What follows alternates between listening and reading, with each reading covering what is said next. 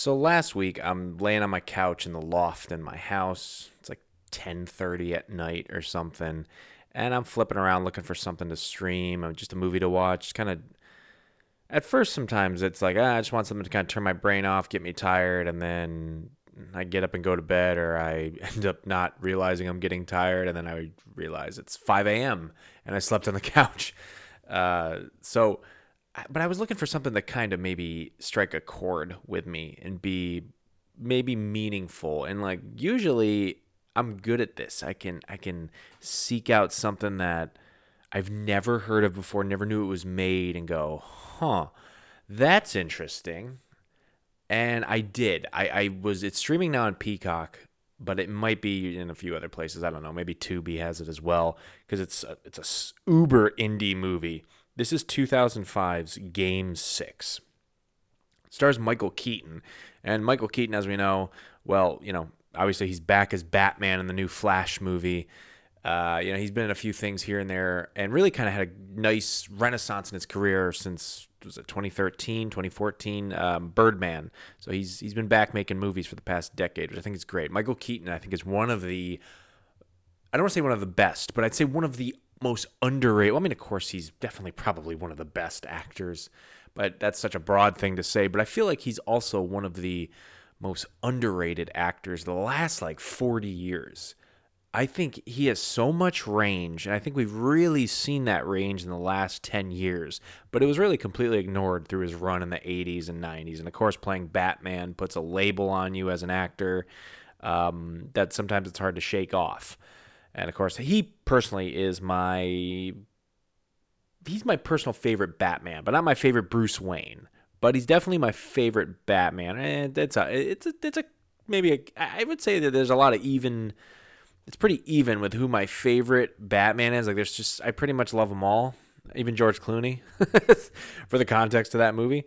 But uh, George Clooney wasn't that good, and I think George Clooney even knows that. But Michael Keaton, I think, inches out just a little bit more as Batman. But that, anyway, that's not what I'm here to talk about.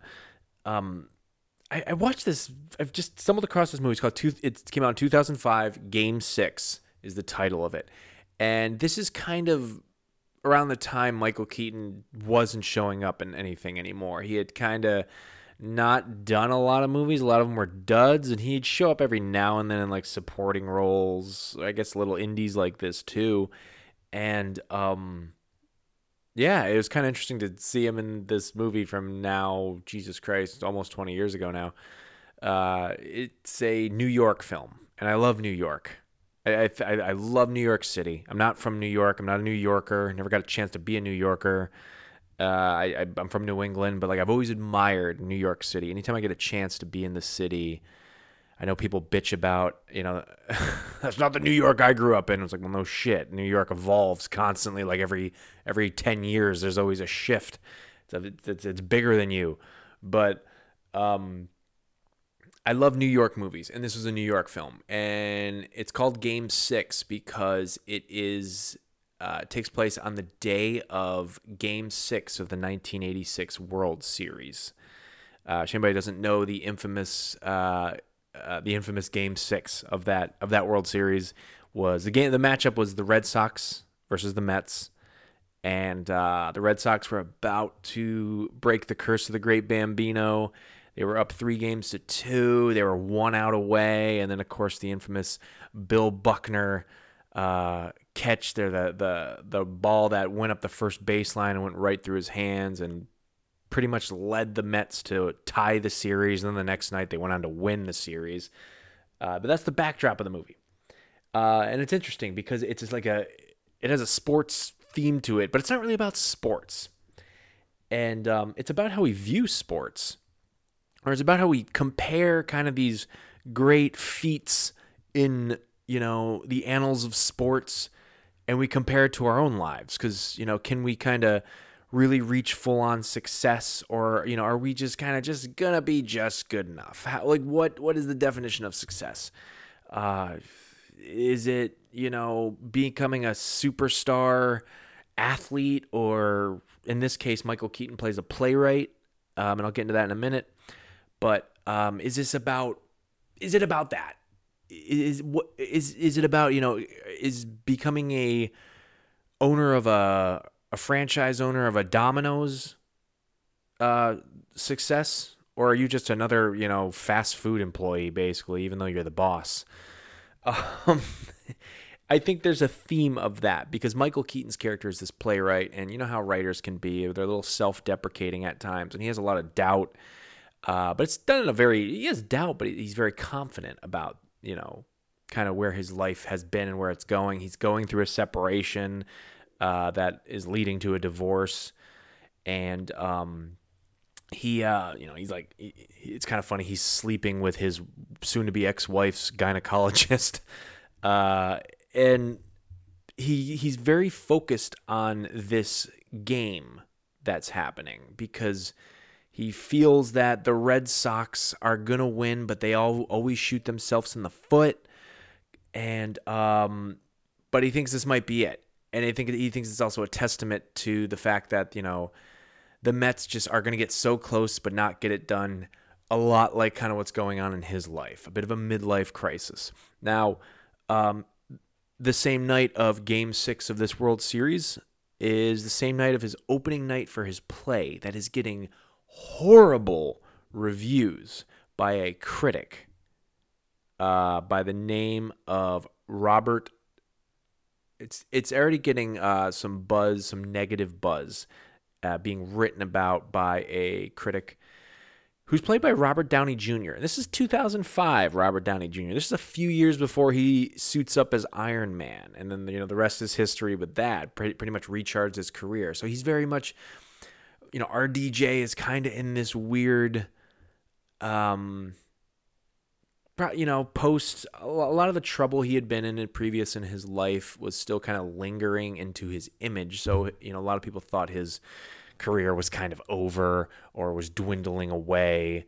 Um, and so to kind of see him in this role is really interesting at this phase of his career. And he plays a role that I think a, a guy like Robert Downey Jr. would play. A very, very eccentric character. Uh, lives in like this warehouse basically and steals electricity from an outside source to keep power on at his at his very kind of odd place that he lives at. And the two of these, Michael Keaton and Robert Downey Jr., which I think is a great pairing, uh, don't have a scene together till the end of the movie, and it's kind of this climactic uh, scene between the two of them uh, that, oddly enough, circles around Game Six of the World Series. Uh, this is this, this film was really interesting because there's it's done like a play, uh, because it's written by a playwright. This is written by if I'm saying it right, Don DeLillo. And this is his like only well, it's not his only screenplay, but it's kind of like this back catalog screenplay of his. Uh, he he had another screenplay produced that David Cronenberg directed. Uh, Cosmo Cosmos Cosmos I forget how to say it, Cosmolysis or something. Um, it was started Robert Pattinson. It was an indie film, and uh, this film ends up getting produced as well. This is a few years earlier and his films his scripts for his movies still move like plays there's it's a lot of like vignettes over and over again with a lot of deep existential discussion and yet it's kind of weird that it ties in this big sporting event because you know when i think of like deep existential discussions about life and death and everything and i, don't i don't know like i don't want to get too full you know i don't want to you know sound like i smell my own farts here but it's um it works. Like to to cross like a major sporting event that all sports fans know about and something that doesn't feel like sports fans really kind of talk about too much, it works. And you cut to this really interesting scene at a bar where Michael Keaton's character is watching the incidents of the World Series that pretty much everybody knows, any sports fan knows by now, um, unfold, uh, believing that pretty much the Red Sox are still going to find a way, but having this inkling feeling of it's the Red Sox, though. They always screw up. And this is previous to when the Red Sox had started winning championships again, obviously. Uh, it, it really kind of captured that feeling of, and I think a lot of human beings have been in this situation of high stakes. There's a lot of high stakes in your life. and uh, you feel like there's a lot to be lost, but there is this weird little voice that finds its way to the surface of your psyche and goes, nah, it's going to be okay. Faith can be rewarded. And I felt like it really captured that essence really well of yeah, you know, and I and I feel like it captured that really well, and that's something we see in sports. Sports fans put a lot of faith in whatever team they follow, whatever player they follow, and no matter if and when you know if the if the deck is stacked against said team or player, you know, if you believe long enough, something can kind of happen. It might not happen in your lifetime, but maybe you pass it down to your kids and your kids get to see something like that. We've seen this in sports all the time. I mean, the Chicago Cubs, what, back in 2016 or something, didn't win for a very long time. And I remember some like news story of, um, you know, a son visiting his father's grave you know, basically telling his dad, like, hey, they did it. They won. I'm not a Cubs fan at all. I don't think I've ever even been to Chicago, but like that kind of made me misty eyed to, to have that kind of bond with a, with a, a, father. And, you know, he never got to see his team win. Um, so anyway, I'm going off topic, but I, I think that's um, was a beautiful message in the movie, and it kind of struck with me. And look, this is a very clunky film too. Like it caught me for a loop gets really messy in the middle. Not really sure. I mean, I'm sure what's going on. Like I can follow it, but I'm just like, why the hell am I watching this? Uh, but by the time it lands, I was like, that was pretty good. But then I think kind of the the last like few moments of the film were a little lackluster. But I don't know. I've always believed sometimes I would rather like to see a director, in this case, a writer.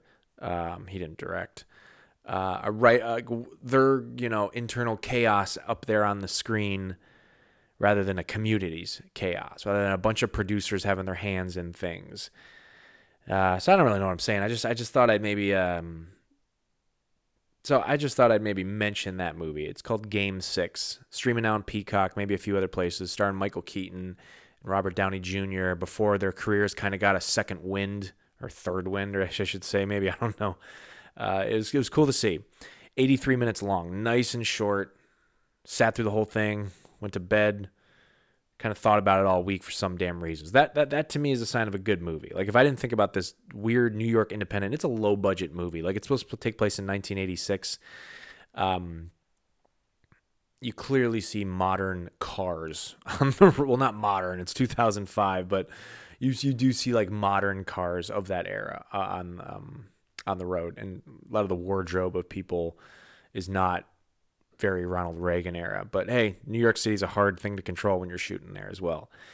Uh, so hunt that one down. I recommend it, and I recommend it because of the theme of it of having your faith restored or just having that persistence of believing in something and being you know completely miserable about it over and over and over and over again and I bring that movie up to trans transition into the elephant in the room. It's the last episode of the basement. Like I mentioned last week, well, like I've been mentioning for probably the past month and a half now, bringing the bringing the show to a close, bringing the show to a close today. And I wasn't nervous to really record this episode till right now. I'm not gonna sit here and fucking cry. Nothing like my life's gonna go on. You're not never gonna hear from me again, listeners or friends. like that. That's it's weird doing that. Like I don't know. Uh, but I feel like there's just been a lot of positive feedback over the years with this show uh, that I hold near and dear to myself from strangers and from friends, even who just love what I've done with this. And I much appreciate that. I'm very grateful for that. Uh, I'm not going to rehash what I've been talking about the last few weeks with bringing the show to a close. I actually just kind of want to do what maybe, I don't know, on like a late night talk show host would do on his final night. But then again, like I didn't, I haven't interviewed thousands and thousands of celebrities, but I, they, I do want to give a lot of thank yous. I'm going to kick things off with that. Big thank you to a lot of my frequent guests on the show. Kerry Vishwanathan, I'll kick off with you. Uh, you've been on the show a few times, more than a few times, probably like twice a year, three times a year over the last two years.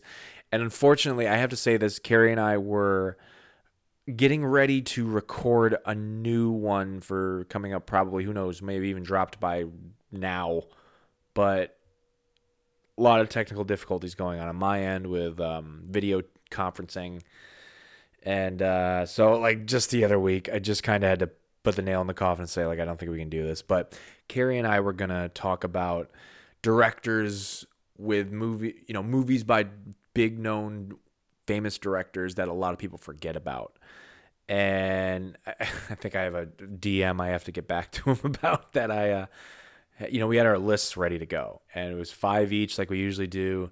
Scorsese was on there for me. Hitchcock was on there as well. Uh, we were prepping for a really good episode that I we unfortunately just we couldn't record, and it was just kind of you know didn't happen. But uh, go back and listen to some of me and Carrie's long two three hour episodes. A lot of insight. He was he was one of the best guests on this show. Uh, who just always wanted to come back. He'd, we'd cut an episode, he'd disappear for a couple weeks, and then he'd be like, "Hey, I got an idea for an episode." Uh, always fun talking cinema with that guy, uh, and I'm, i will continue to talk movies with that guy, and whether it's just hanging out or maybe on another show down the road. I don't know. Um, so there's that. Uh, Chris Carantit, who was the not the first guest on the show, but when I was pre-taping some of the early episodes, he was the first guy to come on the show, and I had him just talk to me about graphic novels. I don't know. I was just winging it. Like Chris again, that was another guy. We were prepping to do another episode, but technical issues started to get screwy, and we were actually going to do something for a Valentine's Day themed. I'll say it now, uh, where because you know i am married, he has a girlfriend uh, we've introduced movies that we love to our our special someones, and um, and uh, it was like going to be like, what were those movies? And we're going to do like you know five movies that we did that in that context. So that was going to be a fun episode that unfortunately we could not do. But Chris has been on the show multiple times. He would do the what you watchings with me, where we would just go on a banter for two and a half, three hours about what we've been watching. And those were those were highlights of the show. Big highlights of the show. Got a lot of downloads. Uh, for yeah, I loved doing those things.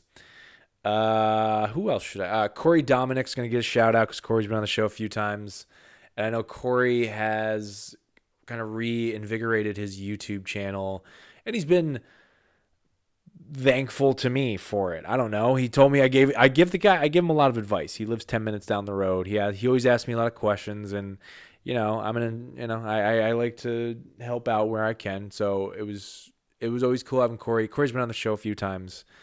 I think he, he was on the most recent one was this past summer where he just nerded out about Stranger Things season four. Uh, yeah, he's also a hell of an interviewer. Uh, I've watched some of his interviews on his YouTube channel. You all should go check it out. It's Randomonium or the Randomonium Show or, eh, fuck it, Corey. You can tag this episode in a social media post and you know tag your tag your show. I don't know. Uh, yeah. Am I missing anybody else? Um, I probably am. But if you were a frequent, if you were a frequenter on the show, and I know I've had a few people on a few multiple times. Greg Mocha was on twice. We had a cool uh, horror movie talk, and then we had a cool episode about um, movies that involve ooze or slime. it was just a real cool, elaborate uh, little episode that we had a lot of fun with uh, about like six months ago. I think that's when that dropped. Uh, I want to give a big thank you to like all the filmmakers, whether it was through a manager, agent, publicist, or your damn email that came on the show and just wanted to plug their movie. Whether you are on Netflix, whether you are on Hulu, Shudder, Amazon, where else, Tubi. Um, a big thank you to all you people who said yes to me. Uh, it like I once I got in a role with having getting guests, I was just like, holy shit, maybe I can actually kind of take this somewhere. And I did for a while. It was a lot of fun. I, I talked to the great Charles Band, uh, B movie producer from the 1970s, 80s, 90s into the 2000s and beyond. Um, yeah, guy guy marketed the corner of the straight to video movie of the 80s and 90s. Uh, the great Larry Fessenden, a director I look up to and admire so much, literally by accident logged into the wrong Zoom chat because I was interviewing a director of a movie he was in, and uh, I was like, "No, Larry, give me your email." And a few weeks later, I, I got to eat. I got to interview him, and I felt like it. You know, I always feel like that interview was a little surface level because, um, you know, we were just talking about stuff. He was just telling me stuff and whatever. And I've I've always said like I'm gonna get to interview Larry Fessenden again at some point, and um, hopefully in somewhere down the road I can cross paths with him again. But it, not every day you get to interview a filmmaker that you like have been watching his movies for a while and you look up to a lot. Uh, so that was definitely a cool standout moment. Um, a lot of great countdown episode, a lot of top tens. I don't know, a lot of top fives, a lot of top threes. Yeah, a lot of just a lot of great guests I didn't think were obtainable, and definitely, you know, I, I turned out like a, little, you know, a lot of people are a little easier to get a hold of than I thought. So that was always really interesting to um, getting getting somebody who you saw in a big movie show up on your Zoom call to come into the chat. And it's just that was always like a giddy feeling for me. A little chill would run up my spine, like, oh, there they are. Um, it's what made me love doing it. I was always nervous. I think um, it's Josh Josh Hull, Joshua Hull, who uh, came on, who wrote a big horror movie last year, Glorious. He's back on back in October uh, you know, he, he he made it a point to tell me he's like, I'm sure you get nervous when you know you do these interviews, and that means you still like doing it. And I was like, that's exactly true. Uh, so I am going to continue to probably do things uh, down the road at some point with interviewing. I'm obviously prepping some maybe other podcasts of some sorts, and uh, maybe some maybe some writing that involves me doing interviews as well, and who knows what else. Yeah, to kind of you know compare where I'm going with that that I spent 10 minutes talking about a Michael Keaton movie. Uh, you know, the the theme of that movie of, you know, persistence and eventually your faith is rewarded. Uh, I, I just have to say, the past few months, I've had a strange gut feeling. Um, I've been knocking, you know, I've been I've been knocking the door on a lot of uh, places and getting rejected uh, for a lot of different kind of creative endeavors for a while, and um, there's been a shift, and I'm not to say I, I, can't. I still can't really say like what it, it is because I could just talk it out of existence. I'm a firm believer. I don't know. I'm a firm believer in like speaking things into existence, but I'm also a firm believer that the exact worst can happen. You can talk something out of existence.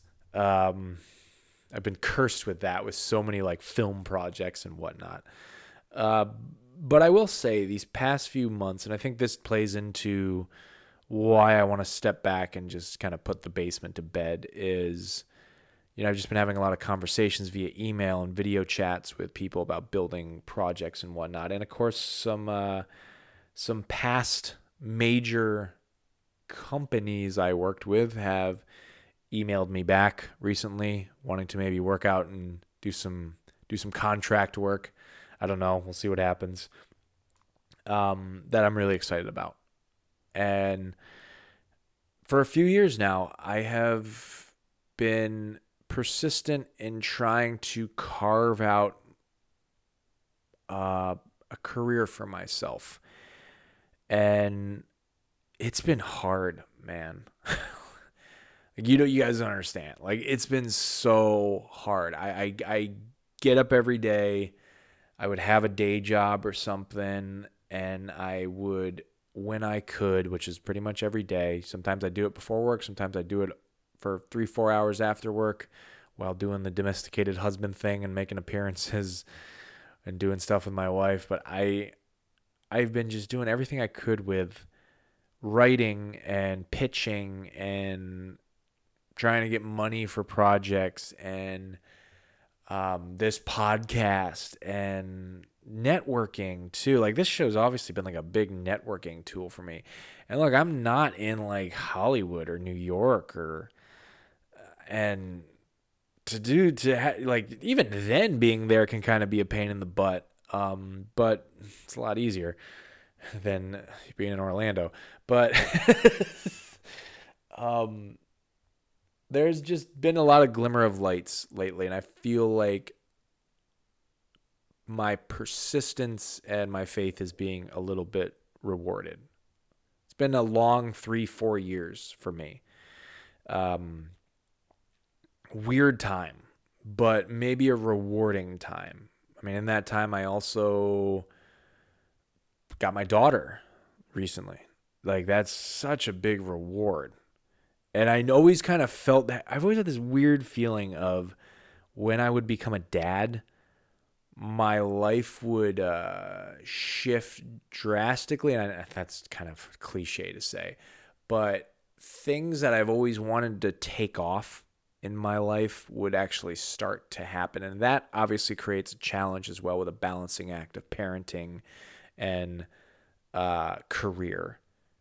And, um, but I've started to see little glimmers of light recently that show me that there is some possibility that what I've kind of been working towards is attainable. So I don't know, that was like super philosophical and like motivating.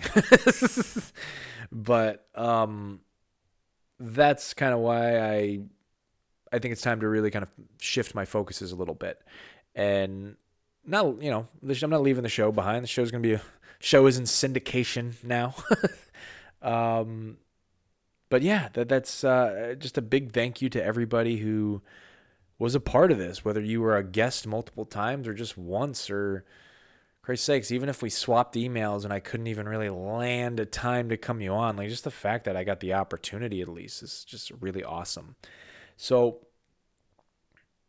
yeah, it's time to say bye for now. I'm not going anywhere far. Just, I mean, Christ's sakes, if you follow me on Facebook or Instagram, like, I'm not going anywhere. But uh, it's time to say bye in the form of this show. Uh, and I want to do it a certain way. Uh, I used to have a little saying in terms of the basement, not on this show, but uh, in life. As you as said it a hundred times, I named the show the basement because that was a hangout spot with uh, me and some friends, or just me. Um, it's actually my parents' basement, but but you know, being a teenager and whatnot, I would just stay cooped up down there, watch TV, listen to music, drank my mom's. Uh, I forget the name of the brand, but it was wine in a box. Um, I think there was like a few like spunked Coors Light in that fridge that no one ever drank from like the 90s. And this was like the mid 2000s. um, but one thing I used to always say when on like a Friday night, and look, I was kind of a weird kid, teenager, I should say. Um, I was a little, I like to say by now I'm like a little ahead of my time. You know, there's always this kind of like internet banter of like millennials, we really don't want to be social. Like, we don't say bye at parties to anybody. We just kind of do the whole, you know, goodbye, or we don't, I think it's called the Irish goodbye, but we don't say bye to anybody. We just kind of leave and like you know or we don't we just, we just kind of want to be left alone at times. We want to like get some snack food and just like shut our phone off. I don't know. I see shit like that on instagram a lot. Uh, we're always tired all the time but then again that just happens when you get older. Um i was like that at 18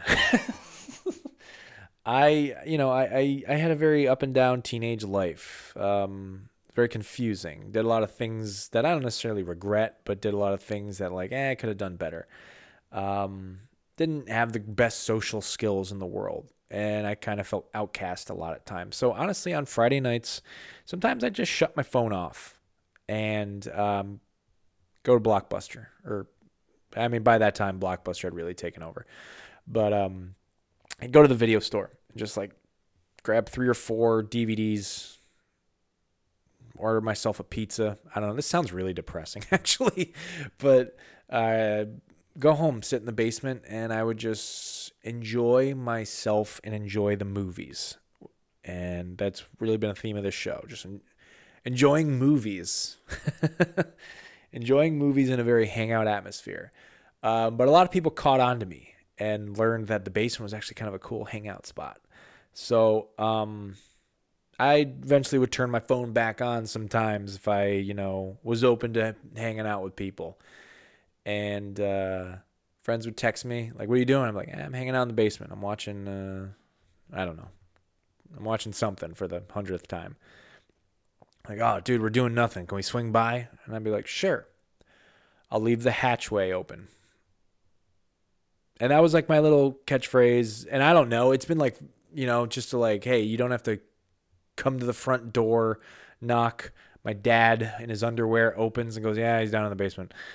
Um, meant it meant you could park your car at my parents' house and walk to the backyard, and I'd have the hatchway open, and you could just walk down through the cobwebs and the black widows, and who knows what else. It wasn't that bad, but and there I would be, just kind of hanging out, doing whatever. Um, so I've been thinking a lot about that um, little text message I'd send to people. I'll leave the hatchway open. It's just kind of a parting for this show. Yes, I'm not doing this show anymore, but I'm not going anywhere. I have a lot of work to get done and progress, and I really feel I'm really excited about the future lately. Uh, I'm very optimistic about it. I mean, Jesus Christ, look at everything we as a society globally have been through. When the fuck have I been really optimistic about the future? It's been a long time.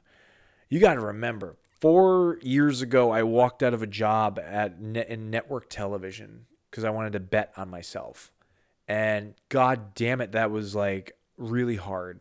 And it's been really hard. And um, a year later, a global pandemic. you know, like, un- like unreal, man. Like, and then you know, then there's you know obviously a year of that, and then like the fallout of that, and the world changing and everything. So, I'm pretty optimistic now about my future, and I hope you're uh, optimistic about your future as well. And if you ever want to track me down, talk about your future, talk about mine.